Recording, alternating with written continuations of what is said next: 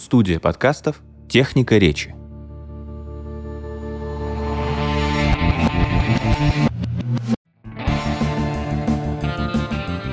Всем привет! Это подкаст о языке и лингвистике «Розенталь и Гильденстерн», подкаст студии «Техника речи». Меня зовут Александр Садиков, я журналист. Я Владимир Пахомов, научный сотрудник Института русского языка РАН, научный руководитель портала Грамота.ру. Мы продолжаем наш новый сезон о будущем русского языка, о том, что может ждать нас, как носители его, и тот язык, на котором мы говорим через 5, 10, 50, а может быть через 100 лет. Пытаемся посмотреть на разные процессы, которые происходят сегодня, и пытаемся понять, что могут происходящие сейчас изменения сказать о том, каким будет язык в ближайшем будущем.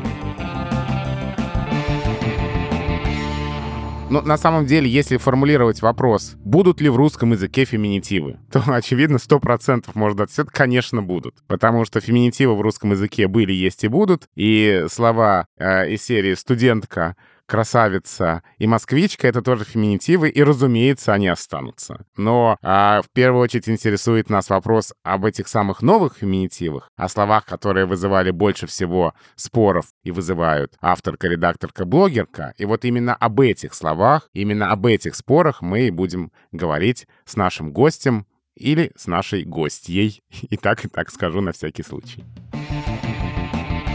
И тут важно напомнить, что этот сезон выходит эксклюзивно на платформе МТС Строки. В этом сервисе, где есть подкасты, книги, аудиокниги, вы можете первыми и, самое главное, бесплатно услышать все наши новые эпизоды. Они выходят по понедельникам, появляются на сервисе строки, и если вы хотите про феминитивы узнать вот-вот скорее, что же там с ними будет, и когда уже, как было в одном из наших прошлых заголовков, когда же авторки и блогерки станут нормой, э, вот, то заходите в сервис строки и послушайте целиком весь наш эпизод про феминитивы. Но при этом, конечно, на других платформах этот сезон тоже непременно появится, но позже позже, так что если вы не хотите ждать целый месяц, включайте нас в строках, там выходят наши полноценные эпизоды. Ну а здесь на всех платформах мы даем небольшие фрагменты, отрывки, которые совпадают с темами этого сезона, так что включайте нас на строках, если первыми хотите услышать эти эпизоды.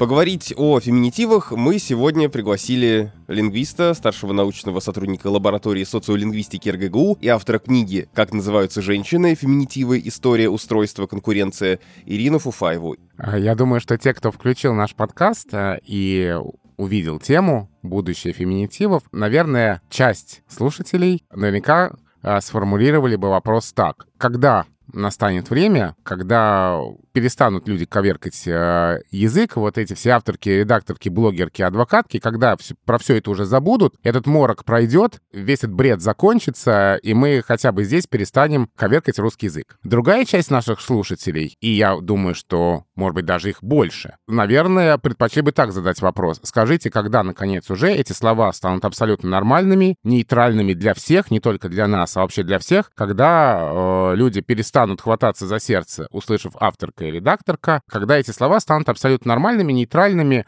как э, студентка или как школьница. А я, наверное, как лингвист, сформулировал бы вопрос третьим способом. Есть ли у нас, у лингвистов, шанс убедить носителей, погасить вот горячность этих споров, убедив носителей языка в том, что мужской род не отражает маскулинности, что касается вот этих групп двух больших, да, реально, на самом деле такие группы есть. Вот заметим, что те и другие будут апеллировать при этом к некой официальности. То есть первые будут говорить, ну этого нет, я художник, а не художница, у меня, извините, там, это записано в дипломе, там, в трудовом договоре и так далее. А другая группа будет говорить не просто, когда эти слова станут нейтральными, а когда эти слова попадут в то же, когда они обретут официальный статус. Мы потому что как-то очень любим официальный статус. Мы очень любим бюрократический язык. Это это вот у нас, наверное, то, что объединяет. Мы ориентируемся на бюрократический язык. Собственно, судьба феминитивов, ну, то, что они так понизили свой статус, это потому что они потеряли бюрократический статус, да, они же из канцелярского языка были ну, так сказать, удалены, потому что он уни унифицировался. И поэтому они как-то стали казаться плохими такими словами, непрестижными и так далее там, учительница и так далее. Вот это, кстати, интересный тезис, и, наверное, давайте его поподробнее развернем, что эти слова были в канцелярско-бюрократической речи нейтральными, да, а потом оттуда ушли. Да, вот э, чтобы увидеть вот этот тренд в этом хру... Э, будущего в хрустальном шаре, надо посмотреть, наверное, как это все происходило, да. Вообще в языке всегда все перестраивается, да.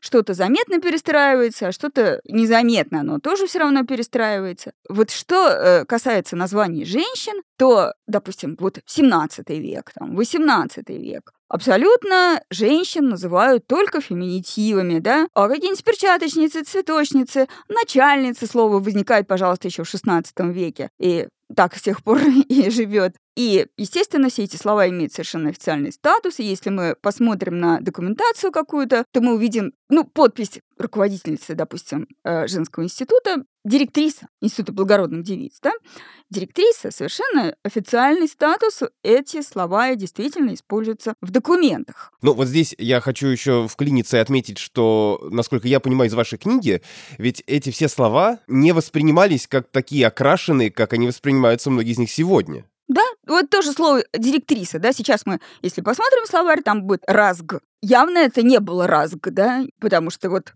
если это пишется совершенно в форме, да, в форме документа. Вот такая история, значит, вот это все было, и штука такая, что женщина, врач, редактор, вот как вы говорите, и так далее. И это слово употребляется в качестве подлежащего, там редактор сказала, врач приходила. Это новация такая, она появилась в начале 20 века. А врач, приезжавший в Ясную Поляну там, э, и так далее. В СМИ пишет. Я так понимаю, что с ней это и родилось, потому что ну вот действительно, в начале 20 века появилось очень много в России женщин-врачей, еще до революции. Прямо опережали мы по этому параметру другие европейские страны. И врачих это появился феминитив. Но мы его видим до поры до времени, в течение десятилетий, только в дневниках. То есть он, значит, был в разговорной речи, он совершенно нейтральный, ничего обидного нет. Мы все прекрасные носители русского языка, там, Булгаков, Чуковский и так далее. В дневниках его употребляют моя там любимая врачиха, но его больше нигде нет, кроме дневников, не находится. А нужно как-то отражать гендер, как мы сейчас говорим, и в СМИ, в СМИ только врач, начиная вот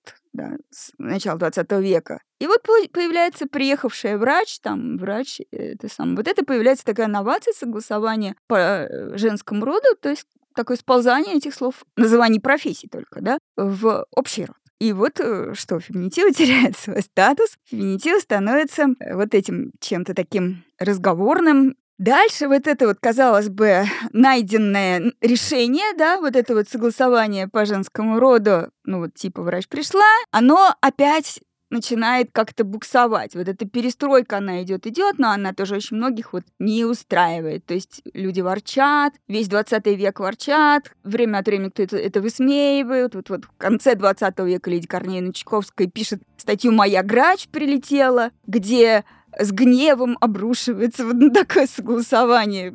Ну вот моя врач пришла. Опять не устраивает, опять нехорошо. То есть названиями женщин, вот видите, такая вот сложная ситуация. То есть и феминитивы у нас на... не устраивают, и вот это вот не устраивает. Нет такого согласия в обществе. Но, конечно же, как-то эта сфера утрясется. Пишите нам письма на почту подкаст собакотехникаречи.студию. Оставляйте комментарии и э, пишите сообщения в телеграм-канал Техники Речи. Ну а еще, конечно, не забывайте, что у нас есть группа в социальной сети ВКонтакте. Там иногда бывают разные дополнительные материалы, которые мы публикуем по мотивам наших эпизодов.